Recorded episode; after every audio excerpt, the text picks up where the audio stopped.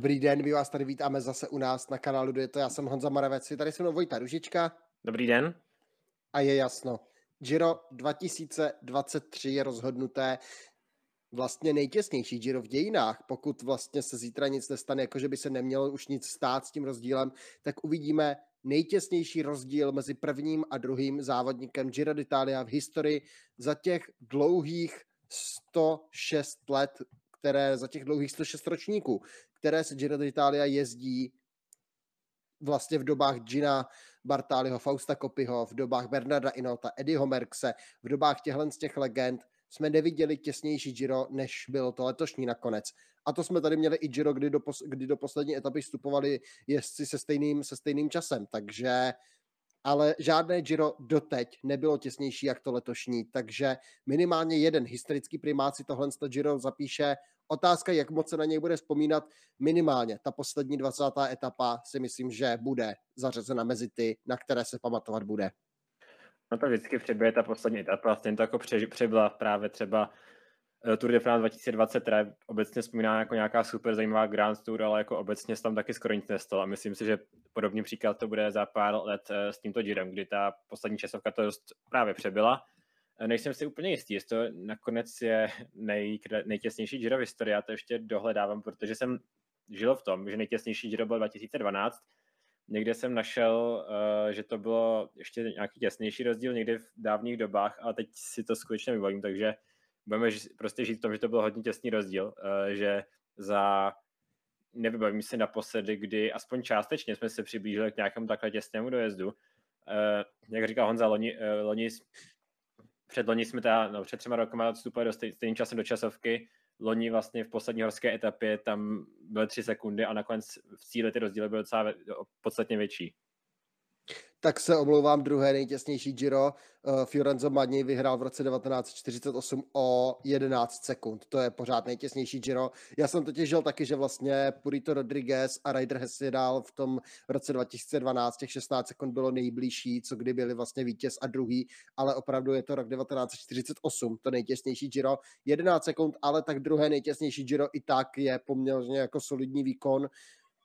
14 vteřin mezi prvním a druhým jezdcem, je to prostě na té silnici, je to nic, to je prostě pár metrů, je to hm, ani nevím kolik, takových jako 50 metrů maximálně na rovině. Záleží v jaké rychlosti, ale eh, na Montalusare to bylo asi víc než, eh, podstatně méně než, eh, než 50 metrů. Na rovině to bylo více, ale je to skutečně těsný rozdíl. Pojďme teda po pořadě, kdy ty závodníci postupně startovali, asi bych se úplně nezabýval moc s těmi závodníky, co skončili, eh, co startovali dříve, protože z nich tam byl nejsilnější asi podle očekávání taková skupinka těch eh, horských domestiků, takže první tam teda byl Jay Vine, nejprve vedl mezi čas, pak ho překonal Brandon McNulty, pak teda těsně Sepp Kus, což byly ty, ty mezičasy teda, nebo ty nejlepší časy, ale pak přijížděli ty závodníci na celkové pořadí, který, kteří podle očekávání byli nejsilnější, takže uh, nejprve tam přijel Thibaut Pinot, který porazil Sepakuse a vystřídal ho z toho, eh, eh, z toho horkého křesla, ale pomalu jsme už sledovali eh, ty závodníky na tu, tu top trojku, kdy Almeida jel velice dobře a vlastně porážel všechny ostatní na těch mezičasech, ale vždycky, když přijel tam Roglič nebo Tomas, tak ho pak oba na tom mezičase porazili. Takže Almeida bylo jasné, že žádný zázrak se konat nebude a nakonec cíle teda dole si pro nejlepší mezičas průběžně, ale bylo jasné, že na tom třetím místě zůstane, že se tam nic měnit nebude. A čekali jsme teda na Rogliče s Tomasem, přičemž uh, Roglič uh, ubíral sekundu po sekundě, pod kopcem to bylo asi dvě sekundy jenom, uh, měl náskok, ale postupně ta přidával, přidával a horké chvilky, možná se zdálo chvíli, že Giro si prohrál tím, že mu tam spadl ten řetěz. Třeba chvilku se říkal, jestli, uh, jsem právě zaslechl spekulace, že pokud by to Giro nakonec nevyhrál, tak by se možná trošku nebyl úplně nadšený z té speciálního osazení kola, protože to tam možná taky sehrál roli, přitom vlastně v té malé, malé rychlosti ten řetěz nebyl úplně perfektně napnutý a přijel tam ten hrbolek, tak mu ten řetěz spadnul, tak to byl asi ten důvod, ale nakonec teda eh, je dobře, to, že nerozhodl takovýhle moment. Eh, a Roglič zlomil Tomase v vlastně posledních metrech, protože Tomas to tak nějak držel, sice ztrácel, ale stál tam byl 15 sekund docela blízko cíli ale pak přišel ten úplný závěr a tam Tomas vybouchl a vlastně skoro pak ztratil až i na Almeidu. Samozřejmě nemůžeme mluvit úplně o špatném dnu, pořád je to druhé místo v etapě, ale spíš zase, že dneska byl ten Roglič ten silnější a dojel se teda pro vítězství na Giro. Už vidíme i vlastně tady ten, tady tu záplavu těch zpráv v těch komentářích za podporu Primože Rogliče zasloužené vítězství. Dneska prostě byl on ten nejsilnější, ten jezdec číslo jedna, ten, který vlastně zválcoval to celé pořadí a i přes spadlý řetěz to nakonec v cíli je 40 sekund na Geraint'a Tomase, 42 na Joa Almeidu, čtvrtý pak Damiano Caruso 55, Timo Pino páté místo 59 vteřin, pak Sepkus, Brandon McNulty, Timen Arensmon, Andras Leknesund a Jay Vine uzavřeli desítku, jedenáctý pak Matthew Richitolo, Vojtův objev závodu, ale Primoš Roglič, tři vítězství na Vueltě, vítězství na Giro, má vlastně tento unikátní, nebo unikátní, už má na svém kontě dvě vítězné Grand Tour, celkem v kariéře čtyři a chybí mu Tour de France, uvidíme, jestli ta se mu zadaří, ale jak teda zhodnotit Primože Rogliče na letošním Giro d'Italia, jakožto závodníka, jeho tým a jakožto vítěze a majitele Malia Rosa. Je zasloužený majitele Malia Rosa? Tak uh, musel to být jeden z těch prvních dvou. Uh, nakonec to byly ty dva nejsilnější v závodě a Roglič teda po té poslední časovce je zasloužený vítěz. A zažil té horké chvilky, uh, protože na tomto Giro d'Italia, kdy už třeba na Montem Bondone to vypadalo, že to Giro mu tak nějak proklouzává mezi prsty, ale rychle se z toho sebral a vlastně den ode dne se pak posouval a byl lepší a lepší, uh, což potvrdil nejprve, když tam ujel s Tomasem uh, z té etapě do přestoupání Koj. To byla ta etapa, kterou vyhrál teda uh, teď mi to vypadlo, byl tam Thibaut na druhý, uh, Filipo Zána, uh, tak to byla ta etapa, pak vlastně na, na Trečime o tři sekundy porazil Tomase a dneska, uh, dneska už teda úplně deklasoval to konkurenci. Ve specifickém terénu uh, určitě mu to pomohlo, ta specifická časovka. Myslím si, že kdybychom měli tu časovku na La Planche, takovýhle profil, tak těch 40 sekund tam možná nepadne, ale Tomasovi prostě úplně odešli v závěru v to nohy v tom 18% sklonu. To je úplný extrém a Těžko říct. Eh, podle mě nejtěžší časovka, co se jela v historii na Grand Tour, nebo co si aspoň já vybavím. A je to jedno z nejtěžších stoupání, co se vůbec na Grand Tour jezdí. Eh, myslím si, že letos eh, se všech Grand Tour Montelusari získá to prvenství, protože to je skutečně brutální sklon. Ne na úplně dokonalém asfaltu, takže Roglič se zkrátka s tím popasoval dneska lépe. Rozhodně. Volila se vlastně i zajímavá metoda, kdy závodníci startovali v takových, dejme tomu, přibližně 40 závodníkových blocích, kdy vlastně vystartovala první čtyřicítka a potom byla třeba hodinu pauza a pak startovala další čtyřicítka. To bylo celkem zajímavé řešení, bylo to hlavně kvůli bezpečnosti, protože na ten kopec na Montelusaris by se nevměstnali úplně všichni, ti závodníci se museli pak dostávat i dolů a to bylo, to bylo hodně zajímavé a bylo dobře, že to bylo takhle ošetřené. Opravdu za nimi pak vlastně, pak vlastně ještě jezdili závodní, ty mechanici s, na, s tím kolem na té motorce, jak jste to tady vlastně včera vzpomínali. To bylo velmi zajímavé a bylo vidět, že když Primoš Roglič vlastně přetrhl, přetrhl ten řetěz, tak ten mechanik vlastně se běhl s náhradním kolem hnedka k němu. Uh, jak moc to právě to, to specifické kolo Primože Rogliče mohlo, mohlo vlastně uh, ovlivnit. Tak uh, říkal jsem to, řešil jsem to včera, uh, protože Tomas, samozřejmě si myslím, že v tomhle prudkém sklonu se projeví asi více ta, ta výhoda toho více frekvenčního stylu. Na druhou stranu uh, právě díky tomu, nebo kvůli tomu zvolil Roglič i tu, to, to kolo, které zvolil, to osazení, které zvolil, ale na druhou stranu Tomas takhle jezdí, takže tam úplně se nedá hledat nějaká velká výhoda v tom kolu, protože Eh, Tomas eh, by jel prostě méně frekvenčně a Roglič více, více frekvenčně, i kdyby měl víceméně normálnější osazení.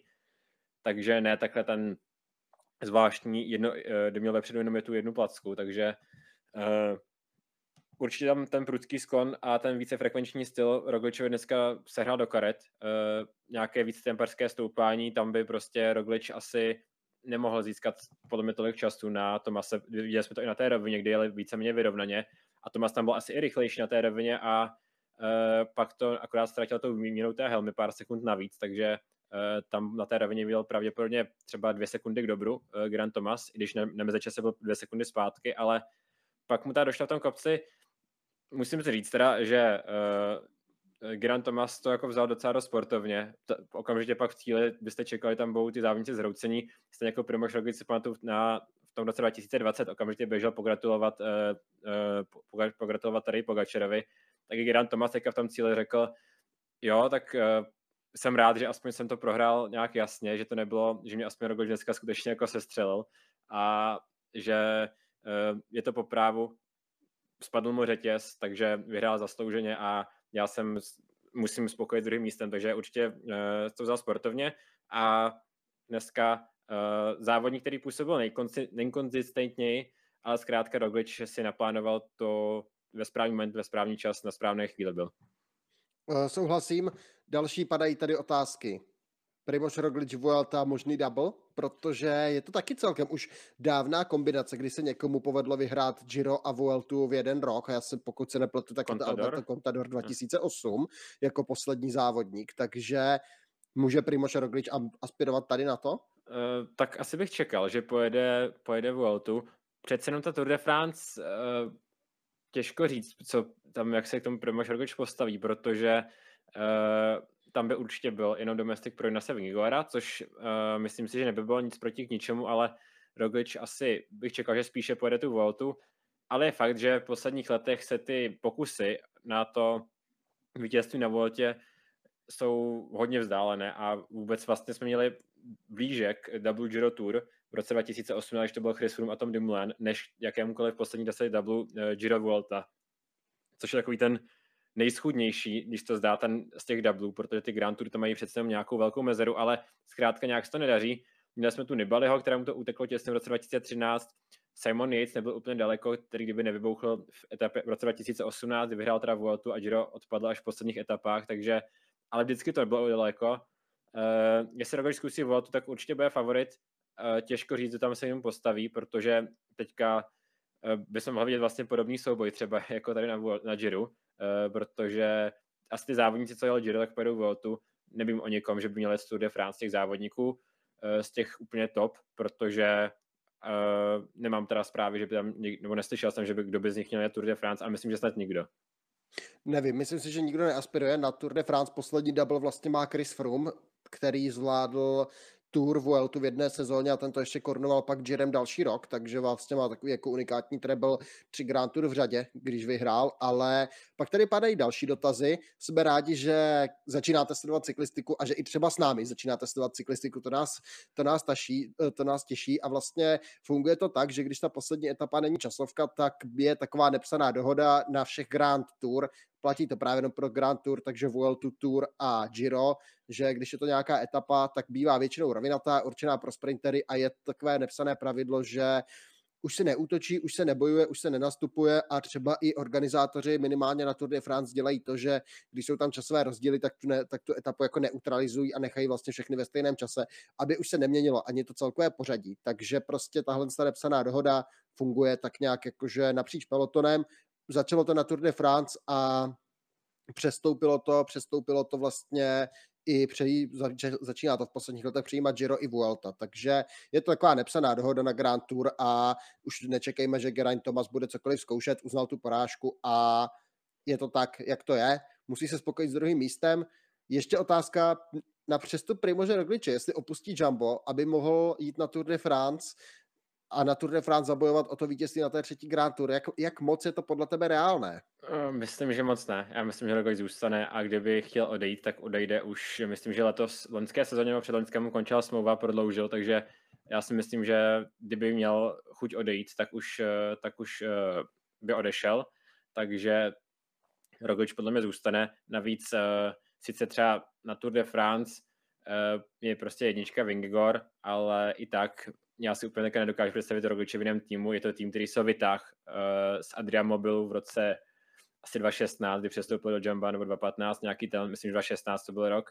A myslím, že tam zakončí i tu kariéru. Uh, Hart má po sezóně, je to fakt, uh, takže vlastně by, pokud někdo pojede Vueltu, tak to pojedou asi, bych čekal právě Tomas nebo Roglič, ale často se stává, že ty závodníci už tu druhou Grand Tour v roce zkrátka absolvovat nechtějí je fakt, že u Granta Tomase je to, on říkal, že to je jeho, moje, že to je jeho předposlední sezóna v kariéře, takže možná to je důvod, proč Vueltu zkusit, protože on Vueltu skoro nikdy neskoušel, ale zase na druhou stranu je to závodník, kterému je 37 let, ostal tady chtěl asi ukončit kariéru vítězství na Giro. Myslím, že kdyby ho dneska Roglič neporazil, tak je to možná jeho poslední sezona v kariéře, protože chtěl se rozloučit na vrcholu.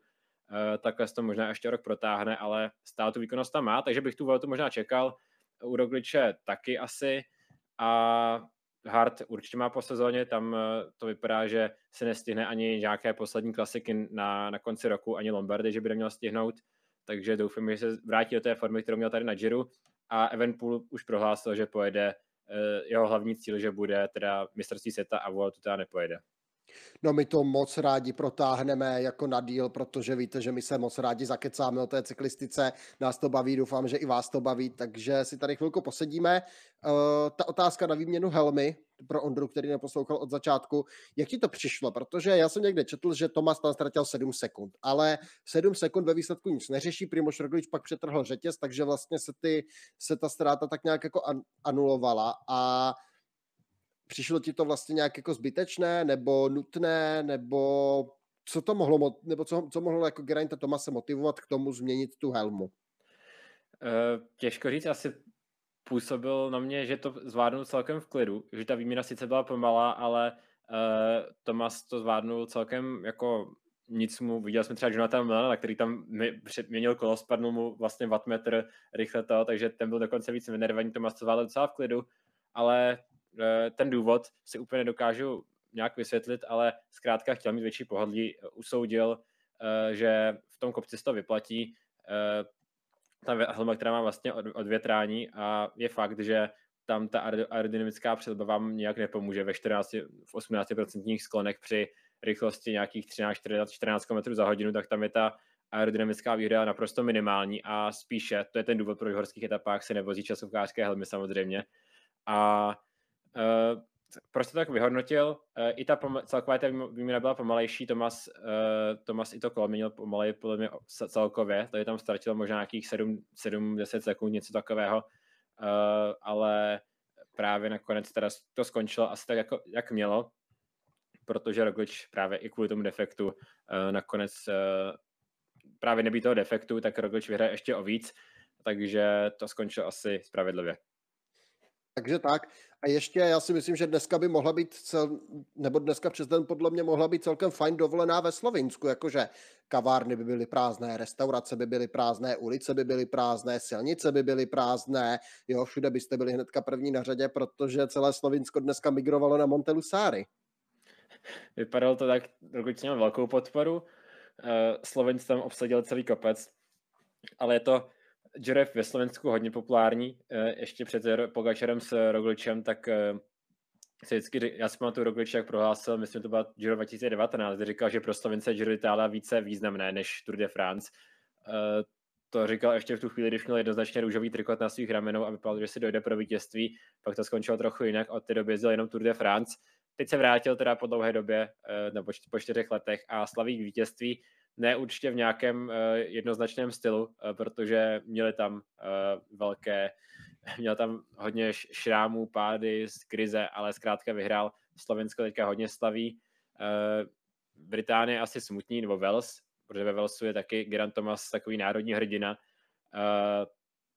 I celý Inos, teda nakonec vlastně po druhé jim uteklo ukouzlo Giro v poslední horské etapě, Eh, protože loni jim takhle těsně uh, v poslední etapě na Feda je to ukradlo Jay Hindley uh, Karapazovi a teďka to ukradl zase Roglič Tomasovi, takže jiného smutní a možná to vypadá, že tu Grand Tour letos opět nepřidají, protože to, to byla jejich největší šance taky si myslím, možná uvidíme, co na Vueltě na Tour de France. Dani Felipe Martinez letos jednoznačně jako třeba nejhorší závodník jejich, protože ten, jako to jsme nic neviděli, ale hodně v komentářích řešíte Vueltu, třeba tady Pogačar, tady Pogačar, on tu Vueltu vždycky říká, že pojede, pak se třeba odhlásí může tam poslat třeba Juana Ajuza nebo někoho takového, je to otazník. S Tadem Pogačarem, Jonas Vingegor, ten si myslím, že se tam nebude úplně nějak jako montovat. A pokud tak třeba jako ne do role lídra, jeho cílem je prostě Tour de France, obhájit Tour de France a tím pro ně jako sezóna skončí, tím to hasne, takže a jestli dokáže Roglič vyzvat Pogačara, to je dobrá otázka, ale otázka, kde bychom taky ten souboj měli vidět možná na Vueltě, pokud tam, pokud tam přijede Pogačar, tak by to mohl být takový jejich poslední duel, protože si myslím, že tady Pogačarovi vyrostl nový konkurent v podobě Jonase Vingegora a že ti dva se teďka budou možná i stínovat. Pogačar zase volí strategii, že uh, chci vyhrát to, co jsem ještě nevyhrál, což je důvod, proč se podle mě dřív nebo později na Giro objeví a zkusí, ale uh, myslím si, že teda letos určitě pojede Tour de France, uvidíme, co příští rok. Jestli pojede Vueltu, těžko říct, viděl jsme tady Pogačera, že asi, ačkoliv je to naprostý nadčlověk, který dokáže vyhrát celý rok, tak i ty dvě Grand Tour by na ně byly možná trochu hodně a musel by se trochu na to připravit, protože třeba Chris Froome, když zvládnul ten Double Tour Vuelta, tak uh, uh, vlastně obě, jel Tour de France připravený i v té formě, aby byl pak dobrý na Vueltu a vlastně celou tu sezonu podřídil tomu. Uh, na Tour de France byl třeba i trochu slabší a měl tam trochu těsnější ty dojezdy a pak na Vueltě, aby mohl být silnější, což Pogačar si moc zaprvé nemůže dovolit proti Vingegorovi a za druhé se to ani nechce ani dovolit a ani tak podle mě se nepřipravuje, plus teďka do tohoto zranění, které trochu narušilo ten trénink. Takže jestli pojede Vueltu, Eh, tak si nemyslím, že by tam musel být automaticky ten hlavní favorit, který tam bude všechny, všechny ničit eh, po Tour de France, teda si pojede Voltu.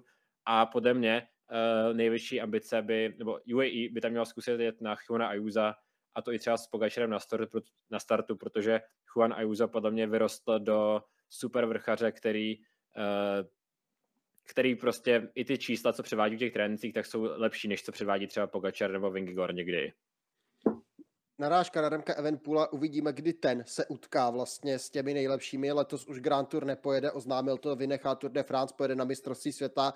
Celkem chytrý tak, protože na mistrovství světa je těsně po Tour de France, kde, takže na mistrovství úplně všichni přijedou úplně přijedou vyšťavení, všichni fanartové, fanderpoolové, Pogačarové. Evenpool tam přijede čerstvý odpočatý, konkurenti mu tam budou asi tak jako Primoš Roglič, pokud tam vůbec pojede a lidi vlastně z Gira, nebo kteří nepojedou Tour de France, kterých za stolik nebude, těch hlavních favoritů, takže to pro něj bude výhoda tady v tom boji a pak vynechává i Vueltu a zaměří se na ty kanadské klasiky, že nebude obhajovat zatím, což je pro mě třeba trošičku překvapení, tak uvidíme, jak to dál bude.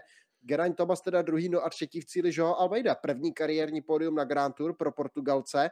Konečně se mu to povedlo dovést, pokud se nepletu, že je to první pódium, ale myslím si, že je to první pódium na Giro pro něj, myslím, nebo bude to první pódium pro Giro, na Giro, protože vlastně ano, v tom roce 21 v tom roce 21 ho eliminovali první dva týdny, kdy pomáhal Evenpoolovi a tu jednu etapu zkazil a loni vlastně ho vyřadil covid.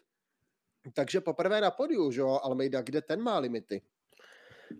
Těžko říct, pořád mladý závodník, ale uh, trochu upadl pak Pombondone zase zpátky do toho svého klasického almeidovského stylu, kde spíše tahal ty, do ten kratší konec provazu, stál teda hodně silný Almeida, asi nejsilnější, to jsme na Grand Tour zatím viděli, uh, už jen protože skončil na pódu, vyhrál tam teda tu jednu z královských, nebo tu jednu z nejtěžších etap tohoto Jira, ale uh, jestli otázka, jak moc se může zlepšovat, protože uh, můžeme jako vidět ještě lepšího Almeidu než teďka v téhle podobě, asi o trochu ještě jo, ale na druhou stranu Almeida uh, tak nějak podle mě trochu poroste, ale už to nebude žádný závratný růst, eh, že by měl najednou se vyrovnat Pogačerovi, Vingigorovi, ale zároveň pořád hodně silný závodník a určitě jsou nějaké konstelace Grand Tour v ideálním profilu, v ideálním průběhu, kde může Joao Almeida vyhrát.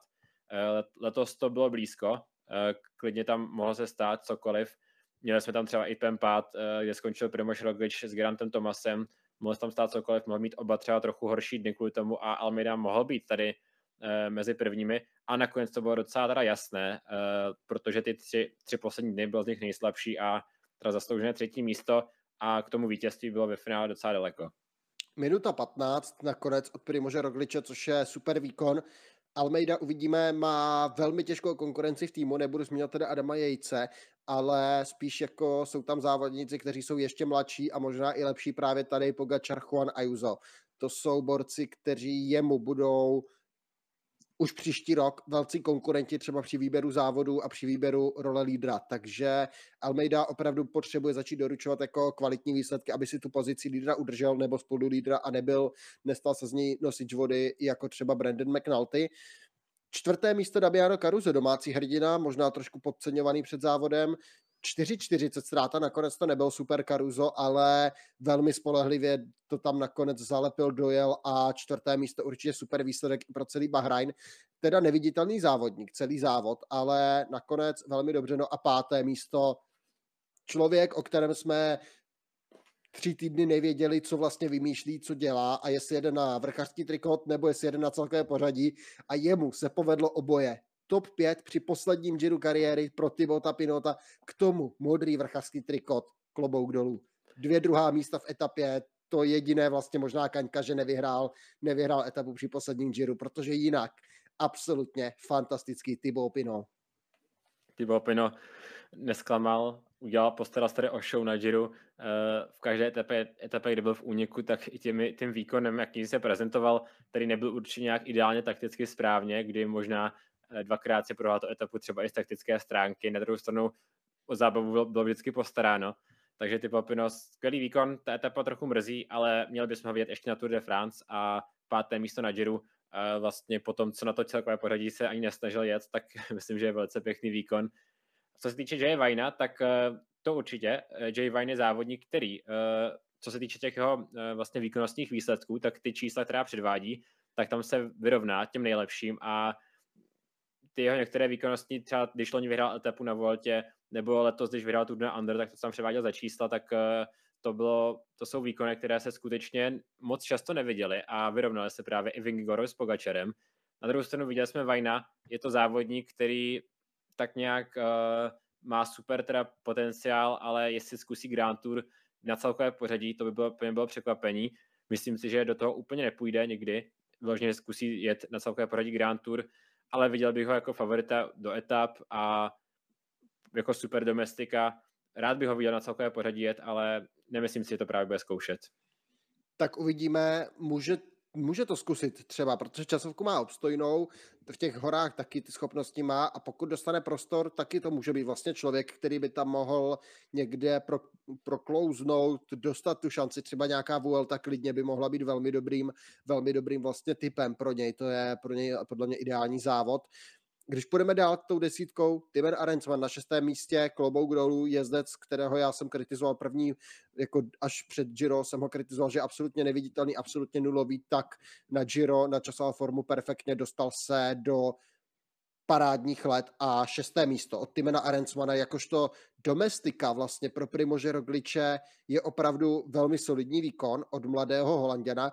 Eddie Dunbar poslední dva dny mu hrubě nevyšly, propadl se až na sedmé místo, ale je za mě jedno z překvapení letošního Gira, protože před závodem já jsem nevěřil, že tenhle člověk může na celké pořadí a on se ještě v 18. etapě držel, držel vlastně na čtvrtém místě.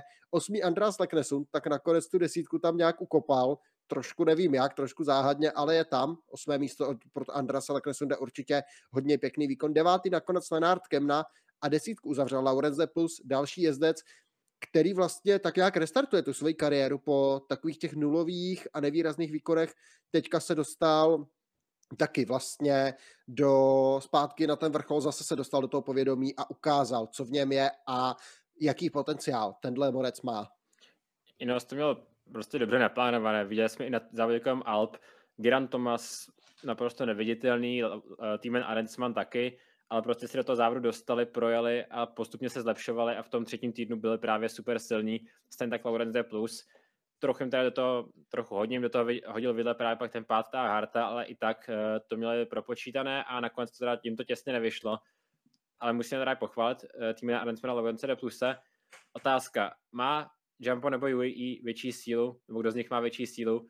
Co se týče té horských etap, tak za mě uh, teďka v tuhle chvíli UAE, protože kombinace J. Vine, Juan Ayuso, tady Pogačar, Almeida, uh, McNulty, o kterém teďka prohlásil ten jeho tým, sportovní ředitel, že výkonnostně na tom je, podobně jako Almeida nebo Pogačar, ale prostě nemá mentalitu vítěze, nemá, ta chyba je prostě údajně v hlavě, takže docela zajímavé prohlášení je fakt, že McNulty má vždycky jednou za Grand Tour geniální den, jako ho měl třeba na Tour de France, kdy tam eh, Pogačera dovezl až na Peyragut eh, vítězství v etapě, stejně jako letos měl při své vítězné etapě, ale celkově ty tři týdny prostě nezvládne vydržet to tempo a otázka, kde je teda chyba.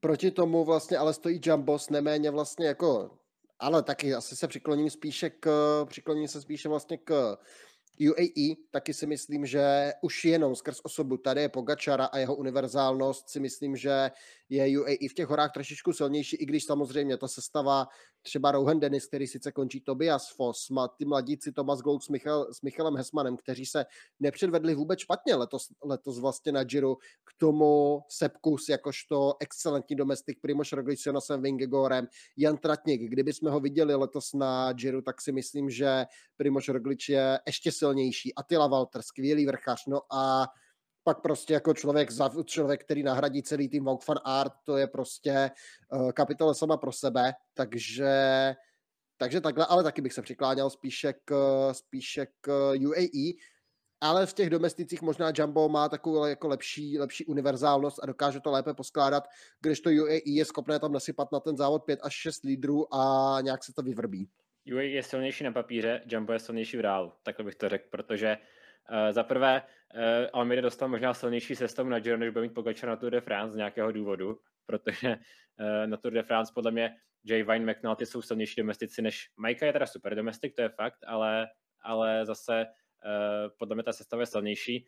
A UAE papírově má teda super silné vrchaře a neuvidíme nikdy McNultyho, Pogačara, Almeidu, Vajna v jednom týmu na Tour de France, to jako ne, asi ne, uh, to vždycky někdy jiný z nich zvolí nějakou jinou Grand Tour a právě jim tam chybí nějaký závodník typu Wout van Art, který zvládne ve všech terénech vždy, vždy tam být, zachrání vás. Vingegaard loni zachránil Tour de France na těch kostkách, vlastně uh, Wout van Art, kdy ho tam dovezl zpátky a udržel náskok na Pogačera. Kdyby se to samé stalo Pogačerovi, tak mu tam nikdo nepomůže. Takže v tomhle má Jambu stílo, uh, stejně tak Christ, Christoph Laporte, super silný závodník a to jsou věci, které naopak UAE chybí a právě Horse velká síla, ale celkově ten tým je trochu méně sehraný. Nevím, podle mě zapomínáš na legendárního Marka Solera třeba. To je fakt. No, ale, dobře, srandujem. Ale Mark ale... Soler vám pomůže jenom proti Ricardu Karapazovi, který je teda, uh, i když vlastně teďka už co se vrátil, odešel z Movistaru, tak možná tolik ne. A je fakt, že Mark Soler měl oni taky dobré dny na Tour de France, kdy tam vlastně chvílemi byl nejsilnější a v té etapě na Kodu Uranon byl myslím nejsilnější uh, domestik Pogačara. Takže i UAE má sílu, ale jak říkal Vojta, na papíře je to UAE, v reálu ten tým dokáže Jumbo poskládat mnohem lépe. Eh, každopádně ještě je tady otázka taková na, na tělo. Vojto, tři oblíbení cyklisti. Geran Thomas je můj nejoblíbenější cyklista, takže já jsem dneska zklamaný. Uh, to řeknu takhle otevřeně. A na druhou stranu po, uh, jsem rád. Uh, to pódium, přál jsem to všem, uh, ale Tomasovi jsem to přál nejvíc a na druhou stranu jsem rád, přál jsem se, aby vlastně odešel do cyklistického důchodu s Girem, protože je to závodník, který je hrozně podceňovaný a vždycky vždy všude byl a má, co týče Grand Tour, tak má skoro nejvíc pódí eh, z aktivního pelotonu, ale na druhou stranu Roglič taky si prošel hodně velkou kopcem smůly a uh, taky jste to zasloužil tady vítězství na Giro, Almeida ještě dostane šanci.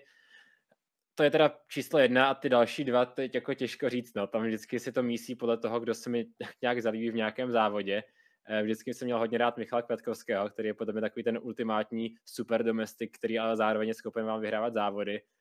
A ten třetí to asi teďka nikdy nepadne v hlavě. Tak já půjdu neortodoxní cestou, jako já mám rád Grega van Avermata, jsem jako jeho fanoušek, to se ví.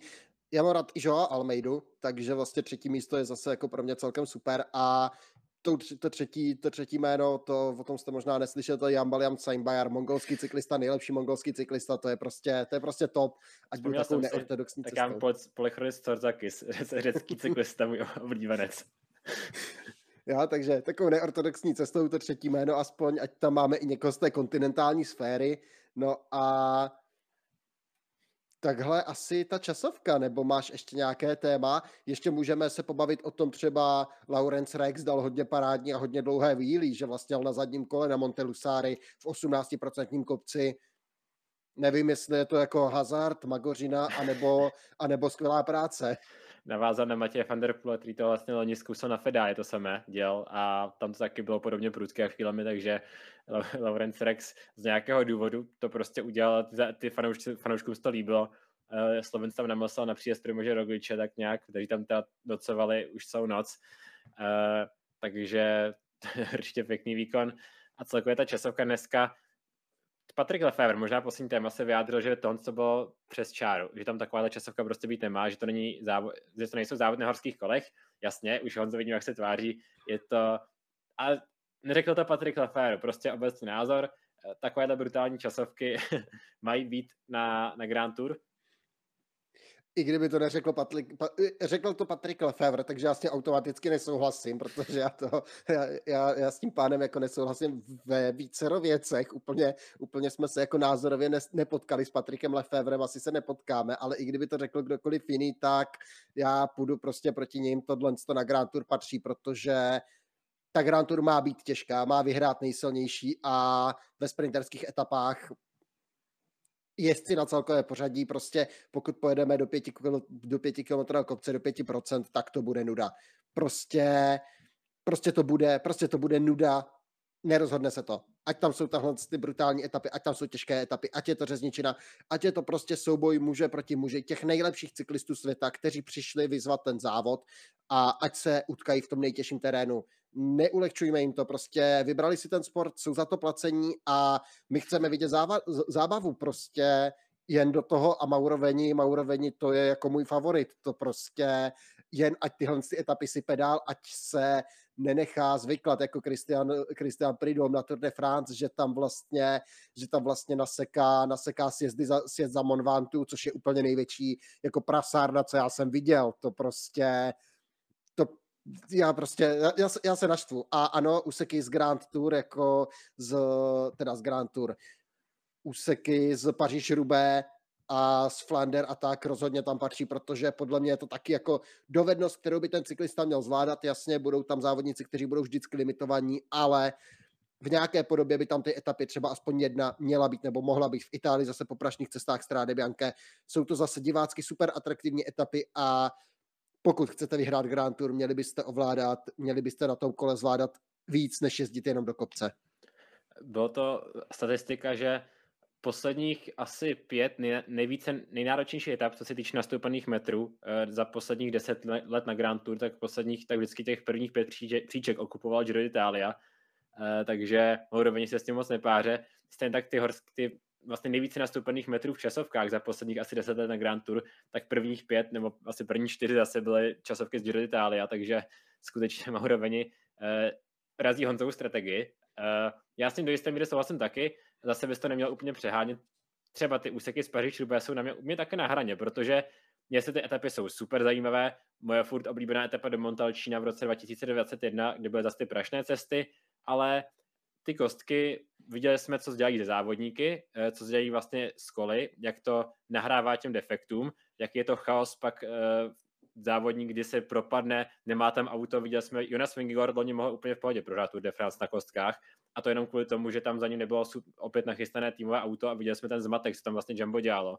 A připravíte se celý rok na jeden, eh, na jeden třítýdenní závod, v kopcích budete mít nejsilnější, budete suverénně nejsilnější, prorazí tam tady Pogačera a kvůli tomu, že jedete vlastně 40 km po kostkách, to nebo 40 km, bylo třeba 20 km po kostkách a máte kvůli tomu defekt a kvůli tomu vlastně nevyhrajete tu, tu de France, tak to je zase takový ten opačný názor, takže kostky ano, ale zase, uh, i když bych to rád viděl, jako ze fanoušek to rád vidím, když tam ty kostky jsou, ale čistě jakoby z takového nějakého pragmatického hlediska tam ty kostky musí být ale jenom v nějaké redukované formě a ne nějaká úplně jako nějaká řezničina typu, jak Honza dal lodní závodníky na Arenberg. Já bych to taky rád viděl, ale nevím, jestli by to bylo úplně jako v pořádku natolik. Já díky za názor, určitě jako to má, to má vlastně jako taky dává to logiku, to, co říkáš, takže, ale já jsem prostě jako to, já prostě bych se s tím nepáral, já jsem tým Maura Veniho, takže 250 km etapy v 19. v 19. den závodu, hrňte to sem. Každopádně hodně zajímavý dotaz tady je, protože mě to teďka evokovala jako jinou událost, která se v tomhle týdnu stala. Jo, etapa, kdyby se končilo na tomhle kopci, jakože na Montelusari hromadný dojezd, jestli by byl Roglič uh, schopen Tomasovi odjet na stupatu.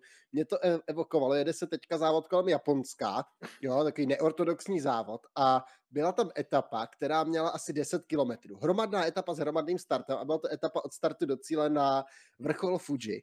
Takže co kdyby jsme na start dnešní časovky postavili všechny závodníky? Stejně jak to udělali v Japonsku, postavili prostě pod Fuji všechny závodníky a nechali 10 km jet na Fuji a ten nejsilnější prostě vyhrál. To podle mě, jakože, já jsem, jako, když jsem viděl vlastně profily v Japonsku, tak jsem si myslel, že to bude, že to jako prostě bude časovka, že že jako 11 km hromadná etapa to nebude, ale Japonci to vymysleli. Já si myslím, že třeba i na Grand Tour, jak Tour de France, Christian Pridon tam jednou zkoušel narvat tu to bylo těch 70 kilometrů na přes horská stoupání v Pyrenejích, velmi náročná etapa, jako takový horský sprint. Moc to nefungovalo, protože vlastně se všichni stejně sjeli, ujel únik a bylo, bylo vymalováno. Co kdyby prostě jsme postavili závodníky v jedné etapě pod kopec, třeba dneska teda pod Monte Lusari a nechali je to, nechali je to vyjet? Jako asi klidně, ale nesmíte mít kopec, který má asi tak eh, metr na šířku za silnice, jako jsme měli dneska, takže tam by to hrozilo tím, že jako by vyhrál ten, kdo jako první do Lusáry, pak se dostáhl ruce a už by nikoho před sebe nepustil, pokud by tam někdo ne, neobjížděl nějakou strží, takže uh, to asi jo, ale pokud by tam byla normální etapa, samozřejmě 100 km předtím nějaký kopce, uh, třeba ideálně Zonkolán, aby bych se úroveň vůbec nedivil, protože Zonkolán byl nedaleko Montelusáry, aby tam šel už zredukovaný balík. Uh, těžko říct, protože jestli by tam Roglič byl silnější nebo ne, to se nedá moc tvrdit. Je, je fakt, že dneska silnější byl docela jasně, na druhou stranu zatím v tom dosadním průběhu Tomas to držel docela v pohodě, ale uh, těžko říct, a ten náskok by byl menší z mého pohledu, ale nevím, jestli by mu to stačilo na vítězství na Giro. Prostě tam ta časovka byla a na vítězství na Giro to stačilo. Posuzuje se to vlastně strašně těžko takhle, protože to zase jiný scénář, můžete se tam vést třeba i v háku, i když v těch 20% to za stolik nepomůže, ale rozhodně jako neříkám pod Lusáry, tam by se jako nevešli, ale právě pod Zonkolán, pod Stelvio, nebo pak, já nevím, pod Albies, pod Galibier, postavit prostě závodníky, nechat je vyjet prostě ta stoupání a nechat je rozhodnout, seřadit je podle celkového pořadí. Jako nemusel by to být úplně špatný koncept, jakože zábavy na etapu, stihli by to všichni, že bylo by za 40 minut vybalováno a nemuseli by jsme u toho sedět 6 hodin, i když třeba mě to klidně baví, takže taky je to možnost, ale prostě asi, asi to je jenom třeba nějaké přání. No, píše tam, že by se seřadili vlastně podle, uh, podle těch uh, pořadí na startu. Já zkouším najít rychle fotku, ale asi se mi to nepodaří tak na rychlo. V roce 2018, když byla ta 75 km dlouhá etapa, tak je tam seřadili. Uh, právě právě Grant Thomas byl tenkrát v růžovém ve žlutém trikotu, za ním byl Chris Froome s a jako tam byl seřazení po těch čísel, ale jako ve finále odstartovalo se a jako jo, já mám, jsem na prvním místě, se řekl Grant Thomas, ale 75 km do cíle a já úplně jako žádnou výhodu mi to moc nedává. Na Lusár by to byla, byla výhoda, kdyby se startovalo a vy byste byl na první fleku, ale ani v 75 km etapě to není prostě cyklokros, aby vám to pomohlo nějak. Jo, to byla vlastně úplně jako ta parodie, že oni tam těch prvních 20 snad jako dali, jak, jak prostě když startuje MotoGP, prostě jako do těch boxíků tam a ti borci tam prostě, ty borci tam prostě stáli, tak koukali kolem sebe, co se kde šustne, pak vlastně bylo odstartováno, tak to všichni rozjeli tak, jak jako bývá, tak, jak jako bývá zvykem pomalu a pak se to, ten balík prostě sjel, ty domestici, že z těch zadních pozic prostě najeli a bylo to jako celé jako vtipné, že vlastně stá, že stáli majitelé dresu na začátku, pak tam byla za něma srovnaná, pak to za něma srovnaná první dvacítka s drobnými odstupy, jo, jak prostě na MotoGP v rovnaní čtyři v řadě a pak tam byl prostě balík za nimi a a co, že jo? Že bude to, star, bude epická etapa a... Takže tady to máte, takhle to vypadalo. Znuděný pohled všech závodníků, který čekal na start a jako říkal, skončil to tak, jak říkal Honza, nic se nestalo. Ještě vtipný, jak je tam ta páska za těma jezdcema, aby náhodou někdo nepředbíhal. je to tak. A, a vlastně ty závodníci, kteří vlastně chtěli jít do toho úniku, tak byli paradoxně seřazení úplně na konci balíku a nic, nic a vlastně to aspoň limitovalo. A závodníci, kteří tam určitě chtít ne, jít nechtěli, jako ty závodníci z toho celkového pořadí, tak tam nakonec teda to výhodu měli a ve finále to k ničemu nebylo. Ale víme, že třeba u cyklokrosu nebo na horských kolech je to naprosto klíčové pozice na startu, ale to je prostě úplně jiný, jiný způsob závodění. Tak a po 45 minutách rozboru všeho, kolem 20. etapy i všeho jiného bych se možná posunul, posunul k tomu, co teda uzavře Giro d'Italia. Ta 21. etapa, start v Římě, cíl v Římě, hlavní město Itálie po pár letech, vlastně naposledy to bylo tuším v roce 2018, kdy tam vyhrál Chris Froome, bude hostit dojezd Gira d'Italia. Startujeme na okraji v Říma v nějaké průmyslové, průmyslové části, dojedeme k moři, otočíme se, projedeme zpátky, prostě promenáda, jízda a v Římě pak budeme mít cílové, cílové okruhy kolem hradu třeba uh, San Agnello a v samotném centru města budeme finišovat na cílové rovince. Očekáváme spurterský dojezd závodníků, těch rychlých závodníků, kteří tady zbyli, takže zbyli nám tady přesně Mark Cavendish, Jonathan Milan, Simone Consoni, Vincenzo Albanese, Filippo Fiorelli, Alberto Ineze.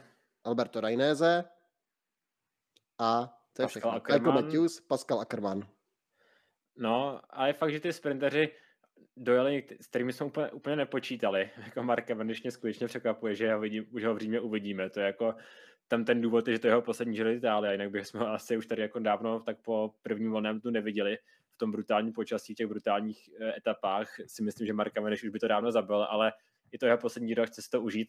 Etapu tu nemá a zítra to je i možná ten důvod, proč dojel až do Říma. Uh, třeba i Michael Matthews se divím, že dojíždí na Fernanda Gaviru jsme zapomněli, na chudáka tohohle Gira, protože z těch mnoha sporterských etap se nedostal asi tak jako do žádné, tak třeba si zítra spraví chuť. Jo, Jake Stewart, Stefano Oldány do těch sprintů chodívá, ale těch sprinterů je tady opravdu málo, jak říkal Vojta, jsou tady i jezdci, se kterými jsme nepočítali, právě Cavendish, právě Matthews třeba, s tím jsem nepočítal, Gaviru jsem asi třeba možná nečekal, že by se mohl dostat až sem kor po těch problémech. Možná ani Pascala Ackermana bych nečekal, že bude dojíždět. Takže jsou tady i jezdci, kteří nás překvapili. Mark Cavendish, poslední šance vyhrát etapu na Giro d'Italia v kariéře. Povede se mu to nebo ne? Musí mít trochu lepší pozici od Astany, hmm. respektive nesmí se spolehat na svůj tým, který mu tam zatím jako nikdy nedokázal pomoct a musí si vybrat ten správný vlak. To je jako jediná šance pro Marka Cavendishe, protože Vadim Pronsky, Johnny Moscon, Luis Lon Sanchez, možná tak vám tam tu pozici moc nepřipraví oproti rozjížděčům, který tam jsou, mají ostatní týmy. A Marka si musí najít správné zadní kolo, protože zatím, když v tom sprintu je, tak je většinou mezi těmi nejlepšími, ale moc tam, on tam moc často není. Takže a vůbec tam nedostane. Takže Marka když musí se najít tu správnou pozici, ale i tak eh, ten nej, nejsilnější sprinter tady je podle mě Milan na tomto Giro zatím. Protože i ty poslední dva sprinty, co nevyhrál, tak ten měl jasně nejlepší, eh, nebo velice špatnou pozici, nakonec to o pár milimetrů nevyhrál, takže Milan je tady nejsilnější, na druhou stranu Mark Cavendish, pokud mu bude za zadním kolem, tak myslím si, že no zase za zadním kolem Milan znamená, že startujete tak 40, 40. místa, jak má Milan ve zvyku, takže možná zadní kolo Michaela Matthewse, zadní kolo Pascala Ackermana, který měl ty docela dobré ty sprinty, uh, Fernanda Gaviry bych asi taky úplně, úplně jako nebral v potaz, uh, protože Movistar taky se jim ty sprinty úplně rozjíždět nedalo, nebo nepodařilo tady a bude to zítra. Ten sprint je vždycky takový o náhodě do jisté míry, protože můžete, mít, můžete být nejrychlejší závodník, ale zkrátka do toho sprintu se nezapojíte a je vám to celkem k ničemu. Takže uvidíme kdo to bude. V tom Římě, nemělo by to být ten závěr tak technický, měla by tam být rovina, bude to takové to procesí, pak uvidíme nějaké místní závodníky, typoval bych třeba Mirka Maestriho, no, i když Mirko Maestri bude utečet, ale ty zkušené italské závodníky, týmy Koratek, Bardiány, že budou chtít do úniku udělat vlastně si reklamu, třeba se jim povede vyhrát tu etapu, ale mělo by to být o sprinterech. Ty sprinterské týmy si to pohlídají a nám teda nezbývá, než si natypovat já jsem to řekl, nejsilnější teda za mě Jonathan Milan. Pokud do mít trošku dobrou pozici, tak by měl vyhrát, takže Milan. Tak já zkusím, já zkusím Fernanda Gavirio, že tentokrát se tam konečně do toho sportu dostane a vyhraje tu závěrečnou etapu Gira Fernando Gaviria už teď je mi ho líto, protože to znamená, že, že tam asi v tom sprintu úplně nebude. Když jsem ho odsoudil, jsem ho, odsoudil jsem ho k odstoupení z 21. etapy Gira. Což už takovéhle případy máme, kdy nenastoupil do poslední etapy, odstoupil a podobně. Ale doufíme, že Fernando Gaviria se tam zapojí, to bude skutečně sprint všech a že bude mít důstojné vyvrcholení tohoto Gira, které teda končí těsným rozdílem a um, že Roglič má teda píše šanci to i zítra promrhat, jako znáte. Já myslím, že i Roglič měl jakékoliv problémy, tak uh, prostě ty zá... Almeida ani Tomas, jsou, to jsou prostě sympatiáci a ty vám tam, ty tam Rogliče se k němu stáhnou, jsou schopni ho dovést zpátky, neutralizovat ten závod, takže Roglič prostě zítra Giro nes, o něj nepřijde, pokud nebude nějaká brutální přestřelka na větru v Římě, kde se to 100 km před tím nedělí, což jako na 99,99% se nestane. Takže Giro d'Italia, Primož Roglič zítra oslaví svoje vítězství a my vám děkujeme, že jste tady s námi vydrželi takovou dobu Doufáme, že vás bavilo to naše povídání, nás bavily ty vaše připomínky a vaše komentáře a vaše dotazy. Myslím si, že, se, že jsme si tady užili velmi pěkný čas a pojďme to zítra společně zakončit celé Giro d'Italia a těšíme se na vás. Na viděnou, naslyšenou, naschledanou. Naschledanou.